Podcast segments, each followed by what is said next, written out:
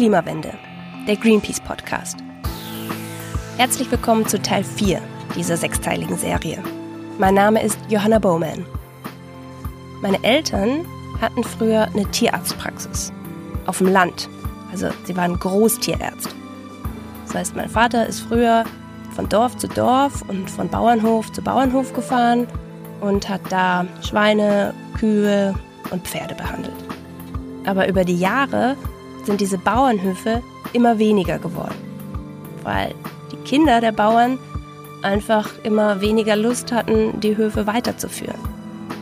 Es hat sich einfach nicht mehr gelohnt im Vergleich zu den Preisen, die so Großbetriebe, also die industrielle Landwirtschaft, anbieten konnte. Also für so kleine Bauernhöfe war die Landwirtschaft dann irgendwann viel Arbeit und viel Verantwortung für relativ wenig Geld. Und so hat sich das ganz langsam verändert. So über 10, 20 Jahre. Heute gibt es in dem Dorf, in dem ich aufgewachsen bin, gar keine Großtierpraxis mehr. Und überhaupt gibt es in der ganzen Region nur noch sehr wenig Bauern. Da hat sich also ein bestimmter Bereich, in dem Fall die Landwirtschaft, verändert. Und damit eben die verbundenen Berufe. Das nennt man Strukturwandel. Wenn ich heute das Wort Strukturwandel höre, dann denke ich allerdings eher an sowas. Ich denke an Demos, ich denke an Gewerkschaften, die auf die Straße gehen und gegen den Strukturwandel protestieren. Also Gewerkschaften wie die IGBCE, die Industriegewerkschaft Bergbau Chemie Kohle, die zum Beispiel im rheinischen Braunkohlerevier gegen den schnellen Kohleausstieg demonstriert. Und die fordert, dass Arbeitsplätze erhalten bleiben. Das sind halt die Bilder, die man im Fernsehen oft sieht. Und dann hört man auch oft, dass ein sozialverträglicher Strukturwandel gefordert wird. Klar, ich kann absolut nachvollziehen, dass hier Menschen Angst um ihre Jobs haben. Das ist die eine Seite. Aber was bedeutet diese Sozialverträglichkeit eigentlich für die Menschen, die in den Braunkohleregionen leben? Und wie könnte ein gerechter Strukturwandel aussehen? Das frage ich mich heute in Folge 4. Sie heißt, wie viel Chance steckt im Strukturwandel? Strukturwandel, das ist ein Wort, das hört man ja total oft, wenn es um die Braunkohle geht und um den Kohleausstieg. Hinter dem Begriff steckt eigentlich nur die Frage, ja, wie geht es denn mal weiter mit den Braunkohleregionen nach dem Kohleausstieg? Mit den Jobs und mit den Menschen da. Auch die Kohlekommission, also das ist das Gremium, das eigentlich in diesen Wochen darüber berät, wann denn der Kohleausstieg überhaupt stattfinden soll. Auch die haben sich zuerst mal mit dieser Strukturwandelfrage beschäftigt. Und die haben einen Bericht dazu veröffentlicht. Und in diesem Bericht, da sagt die Kohlekommission, dass es total wichtig ist, dass man die drei großen Braunkohleregionen, die es in Deutschland gibt, unabhängig voneinander betrachtet. Weil das total verschiedene Regionen sind. Und genau das mache ich in dieser Folge. Ich spreche mit Menschen in diesen drei großen Braunkohleregionen mit Jens Hausner aus Pödelwitz. Also Pödelwitz liegt 20 Kilometer südlich von Leipzig am Tagebau Vereinigtes Schlehenhain. Das ist in Sachsen und liegt mitten im mitteldeutschen Braunkohlerevier. Mit Karel Mohn. Der setzt sich für einen positiven Strukturwandel in der Lausitz ein. Die Lausitz, was ist die Lausitz? Äh, das ist der südöstliche Teil von Brandenburg und der östliche Teil Sachsens. Und in dem ziemlich großen Gebiet leben ungefähr eine Million Menschen. Und ich spreche mit Antje Grothus, die lebt im rheinischen Kohlerevier. Äh, unser Dorf, das Dorf Bühr, in dem ich lebe, direkt in unmittelbarer Nähe vom Hambacher Wald, soll einmal Grubenrandgemeinde werden. Das heißt, hier sollen äh, 170 Meter vor der Haustür äh, soll mal ein 450 Meter tiefes Tagebauloch entstehen. Mit Antje Grothus habe ich für die vergangene Podcast-Folge schon mal gesprochen. Da ging es aber um ihre Arbeit in der Kohlekommission. Also Antje Grothus hatte einen Brief an die Ministerien geschrieben und hat gesagt, sie fände es ganz gut, wenn auch Menschen aus den Braunkohlerevieren in dieser Kohlekommission sitzen würden. Und das tut sie jetzt. Sie vertritt jetzt die Anliegen der Menschen aus dem Rheinischen Revier in der Kohlekommission. Und wenn ihr euch schon mal gefragt habt, wie das so aussieht, also wie diese Kohlekommission eigentlich so arbeitet, von der man ja im Moment ziemlich viel hört, dann könnt ihr das in Folge 3 von diesem Podcast nochmal nachhören. Zum Stichwort sozialverträglicher Strukturwandel sagt Antje Grothus. Das ist bisher leider immer sehr eindimensional definiert worden, indem man Sozialverträglichkeit so definiert, dass es äh, nur und lediglich um die betroffenen Arbeitnehmer und Arbeitnehmerinnenbelange geht. Das kann unserer Meinung nach nicht der Fall sein. Wir müssen genauso die betroffenen Anwohner und Anwohnerinnen hier im Blick haben, die ja massiv unter dem Tagebau und den Kraftwerken leiden. Wir wissen, wir müssen aus der äh, Kohleverstromung aussteigen. Wir werden Kraftwerke abstellen müssen. Das bedeutet wiederum, ähm, wir werden weniger Kohle fördern und das wiederum bedeutet, wir müssen die bisher genehmigten äh, Tagebaugrenzen zurücknehmen. Dabei ist mir sehr, sehr wichtig, dass die Tagebaugrenzen so zurückgenommen werden, dass es auch Menschen und äh, sozialverträglich ist für die betroffenen Anwohner und Anwohnerinnen. Und aus meiner Sicht äh, darf deswegen kein Mensch mehr für Kohle sein Zuhause und seine Heimat verlieren. Und die Menschen, die hier im, im Tagebau-Randgemeinden wohnen, äh, die brauchen auf jeden Fall einen größeren Abstand zu diesen Riesenlöchern, dass sie dort noch mit einigermaßen Lebensqualität leben können. Und das bedeutet mindestens 1500 bis 2000 Meter Abstand von Dörfern, von Städten zu diesen gigantischen Kratern, die die ähm, Bagger hier in die Erde reißen. Also nach aktuellen Planungen, äh, die vorliegen, ist in unserem Dorf geplant, dass wir nur einen sogenannten Sicherheitsabstand von äh, 170 Metern zu diesem 450 Meter tiefen Tagebauloch Hambach bekommen. Es gibt andere ähm, Dörfer, da ist noch viel schlimmer. Im Tagebau Garzweiler gibt es ein Ta zukünftiges Tagebauranddorf, das soll nur 70 Meter vom äh, Tagebau entfernt liegen. Da muss man sich so vorstellen, dass die Menschen dort in ihren Häusern, in den Wohnzimmer sitzen und praktisch dem ähm, Baggerführer zuwinken können aus ihrem Wohnzimmer, von ihrem Sofa aus. Und das kann es nun wirklich nicht sein, denn von so einem Tagebau gehen ja auch massive Schädigungen für die Anwohner aus. Wir haben Lärm- und Lichtemissionen, wir haben Erschütterungen, wir haben Grob- und Feinstaubemissionen. Das kann man Menschen hier einfach nicht zumuten, zumal man auch wissen muss, wir werden ja auch nicht entschädigt für irgendwas in den Grubenrandgemeinden. Das heißt, ähm, das ist sozusagen die Sozialverpflichtung des Eigentums, dass wir massive Einbußen an unserem ähm, Wohnungs- und Hauseigentum hier haben. Und das ist nicht sozialverträglich und schon gar nicht gerecht.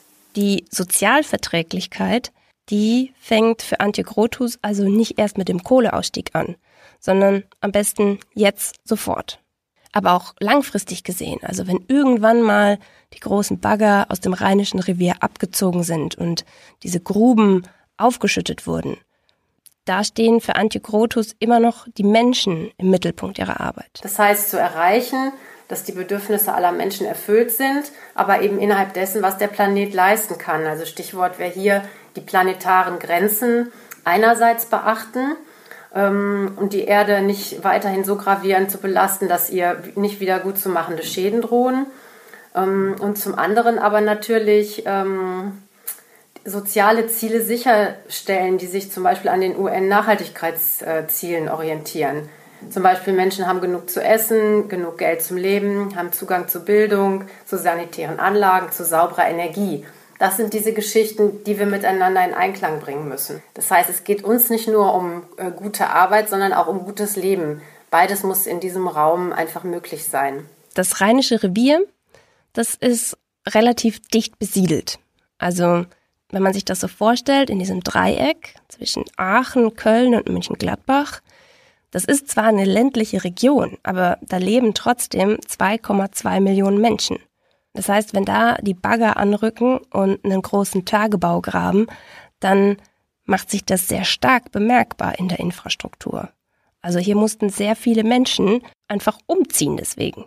45.000 mussten im Rheinischen Revier ihre Häuser, ihre Wohnungen aufgeben, weil die Erde darunter abgebaggert wurde. Das sind fast doppelt so viele wie zum Beispiel im Lausitzer Revier. Aber auf der anderen Seite, jetzt für den geplanten Kohleausstieg, da ist diese enge Besiedlung eigentlich ganz gut für die Region, weil das bedeutet, dass es relativ viele Hochschulen gibt in der Gegend, also Orte, an denen geforscht wird, dass es auch relativ viele kleine und mittelständische Unternehmen gibt, die natürlich Fachkräfte brauchen. Das ist in den beiden anderen Braunkohleregionen, im Mitteldeutschen Revier und im Lausitzer Revier ein bisschen anders. Das sind wirklich sehr stark ländlich geprägte Regionen.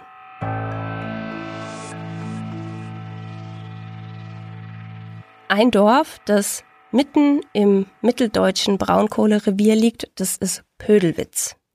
Das ist ein 700 Jahre altes Bauerndorf, das liegt im Kreis Leipzig und das wird in den Medien manchmal mit dem gallischen Dorf verglichen, das sich gegen die Römer wehrt. Nur mit dem Unterschied, dass eben Pödelwitz nicht besetzt werden soll, sondern abgebaggert werden soll. Die Mitteldeutsche Braunkohlengesellschaft, die MIBRAG, die will nämlich den Tagebau Vereinigtes Schleenhain, der neben Pödelwitz liegt, vergrößern. Jens Hausner, der lebt in Pödelwitz. Er ist Landwirt und Familienvater und seine Vorfahren, die haben hier schon vor 300 Jahren gewohnt. Wir leben schon seit Jahrzehnten mit dem Braunkohleabbau und Pödelwitz war bis jetzt nie zum Abbau vorgesehen. Dieser Tagebau hat die genehmigte Laufzeit bis 2040. Das hängt mit der Laufzeit des Kraftwerks Lippendorf zusammen.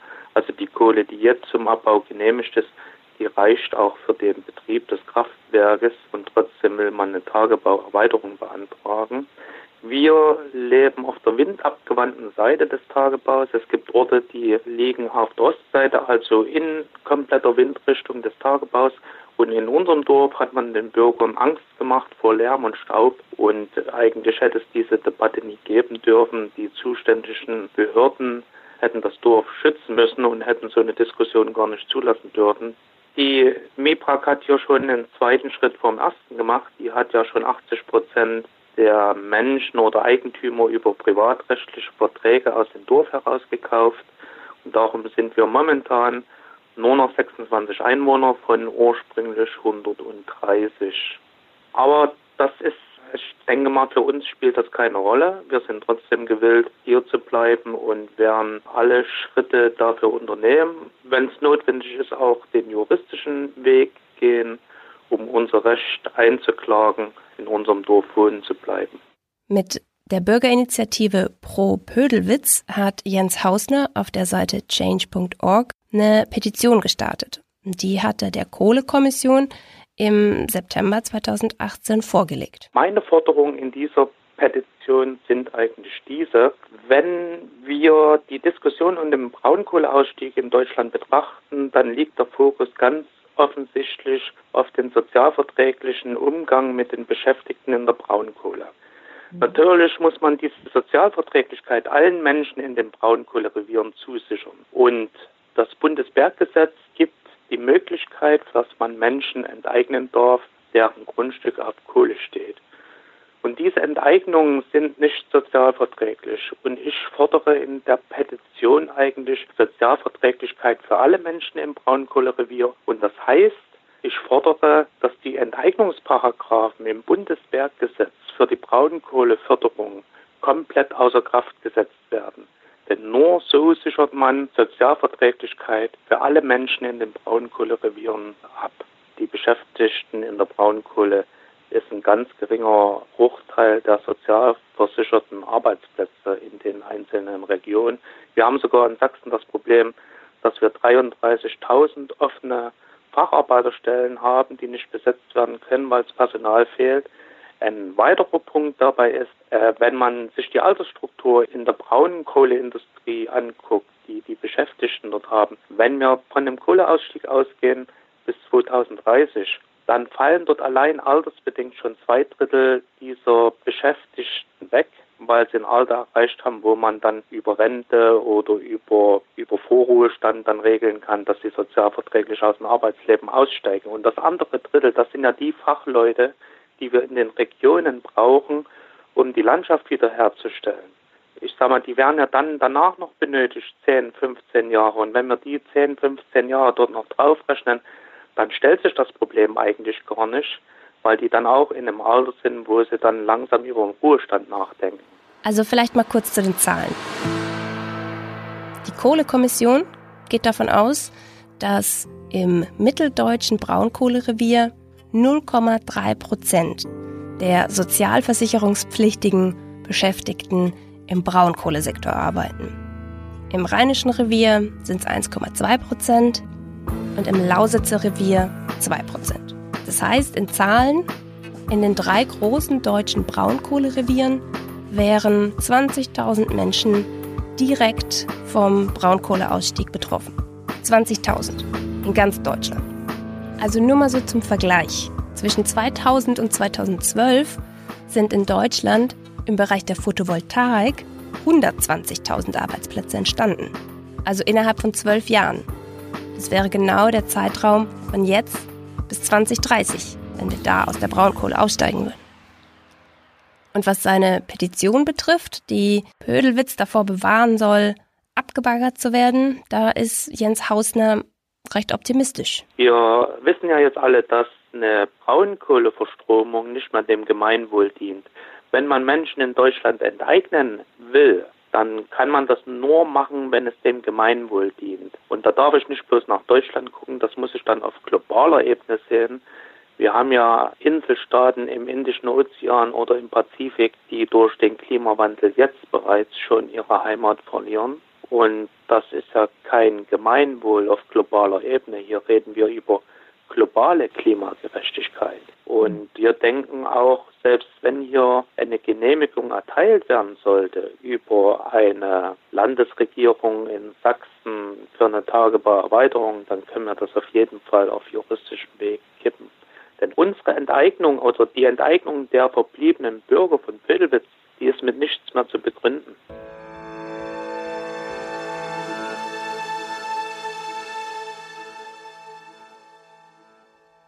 Dann fehlt jetzt nur noch das Lausitzer Revier. Das ist gar nicht so weit weg vom mitteldeutschen Revier. Das ist nur ein Stückchen weiter östlich. Das ist dann die Grenzregion zwischen Deutschland, Polen und Tschechien. Aber auch wenn es ganz in der Nähe liegt, unterscheidet sich das Lausitzer Revier doch ziemlich stark vom mitteldeutschen Revier und ganz besonders vom rheinischen Revier. Das ist nämlich wirklich eine sehr ländliche Gegend mit einer ziemlich schwachen Infrastruktur.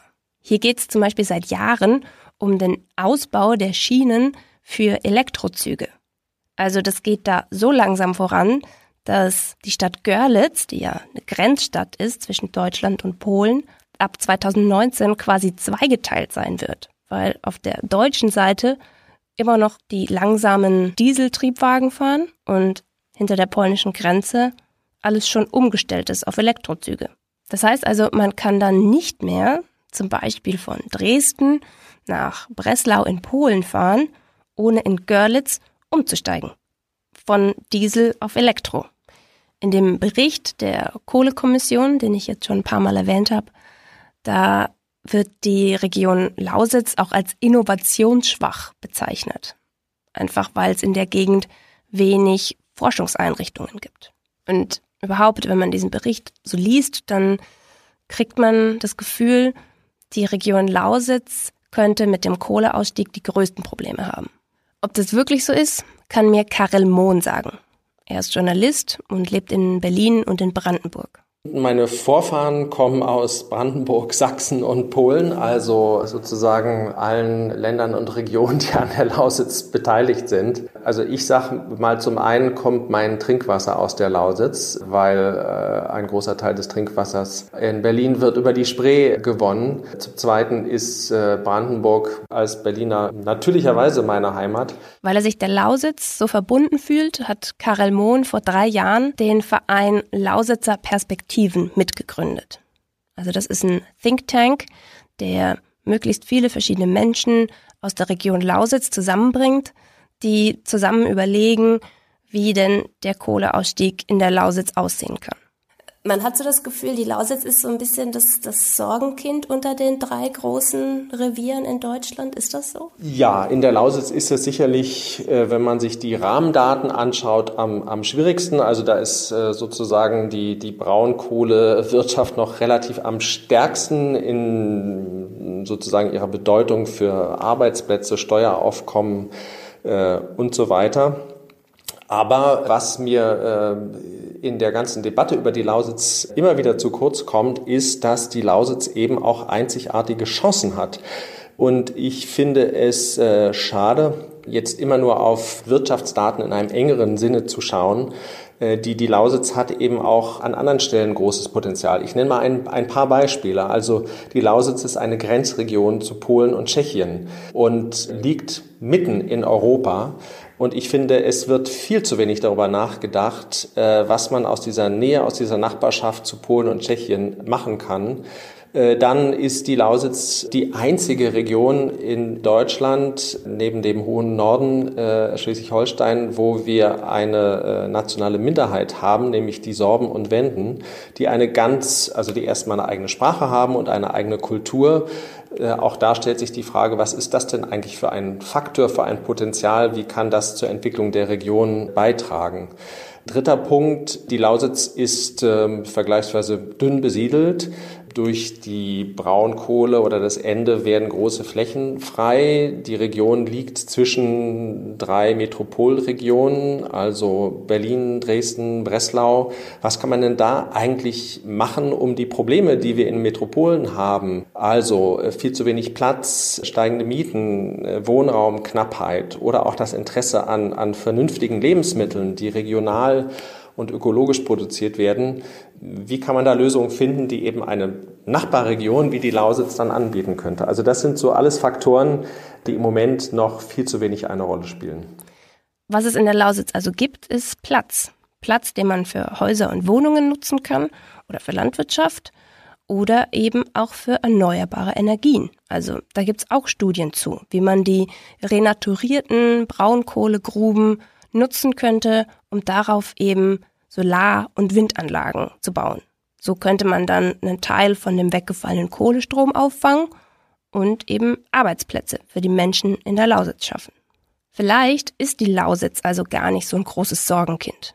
Wenn man Karel Mohn so zuhört, dann könnte man eher denken, die Lausitz wird vielleicht sogar ein bisschen unterschätzt. Ja, die Lausitz wird nicht nur unterschätzt, sondern es ist auch meines Erachtens sehr gefährlich, dass wir seit langem, seit vielen Jahren einen Angstdiskurs haben wo äh, wir also von den Vertretern der Kohlewirtschaft immer wieder hören, wenn die Kohle hier geht, dann bricht hier alles zusammen. Das ist äh, in dieser Radikalität nicht richtig und es äh, ist auch nicht das, was man Menschen sagen sollte, die man ja für Veränderung und für einen Neuaufbruch motivieren will. Und das, sagt Karel Mohn, das ist ihm und seinem Verein Lausitzer Perspektiven ebenso wichtig dass so ein Strukturwandel nicht irgendwo auf dem Reißbrett geplant wird, sondern eben zusammen mit den Menschen in der Region.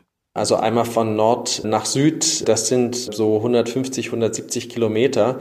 Das heißt, da gibt es eine ganze Menge an unterschiedlichen Situationen. Und deswegen wäre eine Aufgabe, einen solchen Debattenprozess dann eben auch in die ganze Region hineinzutragen und den Bürgerinnen und Bürgern niedrigschwellig die Möglichkeit zu geben, sich daran zu beteiligen. Das heißt also, man braucht irgendeine Form von Präsenz in den äh, Gemeinden, in den Städten, in der Region. Region. Also es kann nicht sein, dass das äh, nur irgendwie an zwei zentralen Orten wie Görlitz und Cottbus stattfindet, sondern äh, da muss man auch in die, die vielen kleineren äh, Orte und Städte hineingehen. Wir stellen uns da so etwas wie Bürgerbüros vor. In den 1990ern hat sich die Region Lausitz schon mal sehr, sehr stark verändert. So stark, dass man heute von einem Strukturbruch spricht. Damals sind 90 Prozent der Jobs weggefallen, die es in der Braunkohle gab. Und das waren ziemlich viele weil die Braunkohle der einzige Energieträger war, den die DDR hatte. Nach dem Mauerfall wurden die alten DDR-Förderanlagen dann einfach dicht gemacht. Da kann man jetzt einerseits ziemlich überspitzt sagen, dass die Region Lausitz in Sachen Kohleausstieg und Strukturwandel das Schlimmste wahrscheinlich schon hinter sich hat. Heute gibt's da einfach nicht mehr so viele Jobs in der Braunkohle. Aber andererseits? Die Schwäche der Kohleregion Lausitz hat mit der Dominanz und der Stärke der Braunkohlewirtschaft zu tun. Ich sage das mal etwas zugespitzt und äh, das wird sicherlich nicht jedem gefallen. Aber ähm, diese sehr dominante Branche hat doch sehr vieles andere an den Rand gedrängt äh, und äh, ein Stück weit platt gemacht. Und was man aber braucht, um sich neu zu entwickeln, ist äh, eben eine Vielfalt an Initiativen, an bürgerschaftlichen äh, Projekten, an äh, Vereinen, an kulturellen äh, Initiativen. Das muss von unten sehr kleinteilig wachsen. Das heißt, da braucht es eben unbürokratische Instrumente, die das, die das fördern und Menschen ermöglichen, dass sie selbst aktiv werden. Hilfen also, das heißt Geld, die wird es mit Sicherheit geben vom Bund an die Braunkohleregion. Wie viel und über welchen Zeitraum, das weiß man nicht. Das ist eine der Fragen, um die sich auch die Kohlekommission kümmert im Moment. Und da gibt es ganz unterschiedliche Forderungen und Vorstellungen. Ein Vorschlag in der Frage kommt von Gerd Rosenkranz.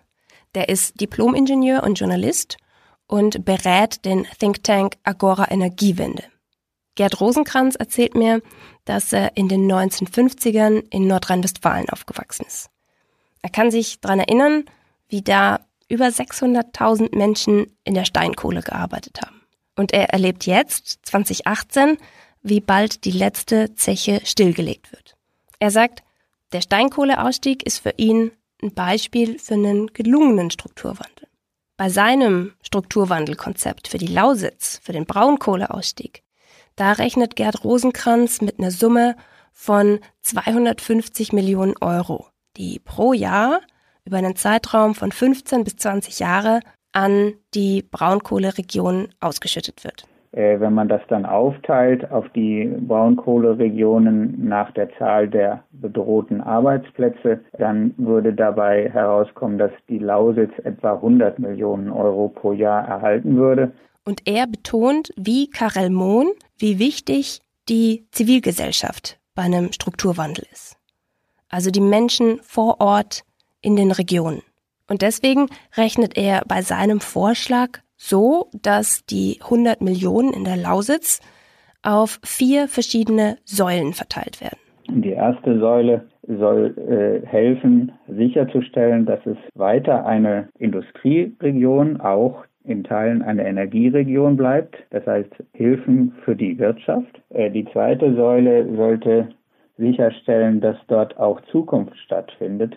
Das heißt, dass die Regionen als Wissenschaftsstandorte gestärkt werden, um insbesondere zum Beispiel in der Energiewende in bestimmten Zukunftsfeldern tätig zu werden, also Stützung der Wissenschaft als zweite Säule. Die dritte Säule, da geht es im Wesentlichen um Infrastrukturen, um regionale Infrastrukturen, äh, die ähm, möglichst sozusagen von den Kommunen und von den regionalen Gebietskörperschaften verteilt werden sollen also Unterstützung der Kommunen bei der äh, Strukturentwicklung, aber auch durchaus bei der Anbindung an die großen Metropolen Berlin, Dresden, auch grenzüberschreitend in Richtung Polen.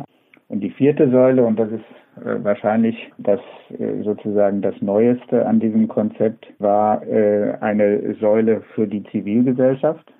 Es gibt Leute durchaus aus einem anderen Spektrum als, als dem, aus dem wir kommen, die sagen, das ist überhaupt das Wichtigste, weil es die Beobachtung gibt, dass eben immer noch mehr Leute abwandern als hinzukommen und dass auch Leute, die abgewandert sind, die eigentlich ihre Heimat lieben, nicht zurückkommen, weil es eben äh, keine große Attraktion hat. Für Gerd Rosenkranz und die Menschen in den Braunkohleregionen, mit denen ich gesprochen habe, für die geht es beim Strukturwandel also darum, dass die Regionen nach dem Kohleausstieg attraktiv werden, also lebenswert werden.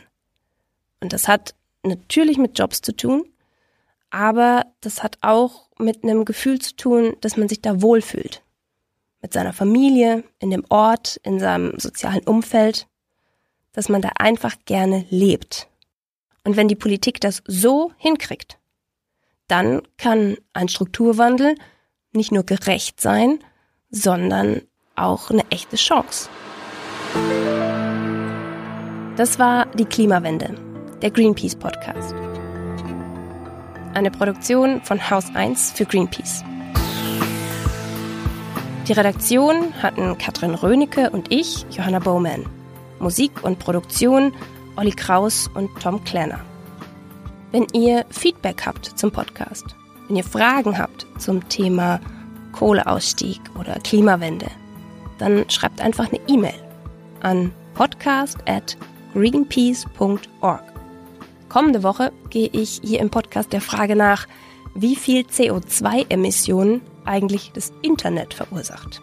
Es geht um Digitalisierung und um Nachhaltigkeit und um die Frage, ist das eine super Ergänzung oder ein Widerspruch in sich?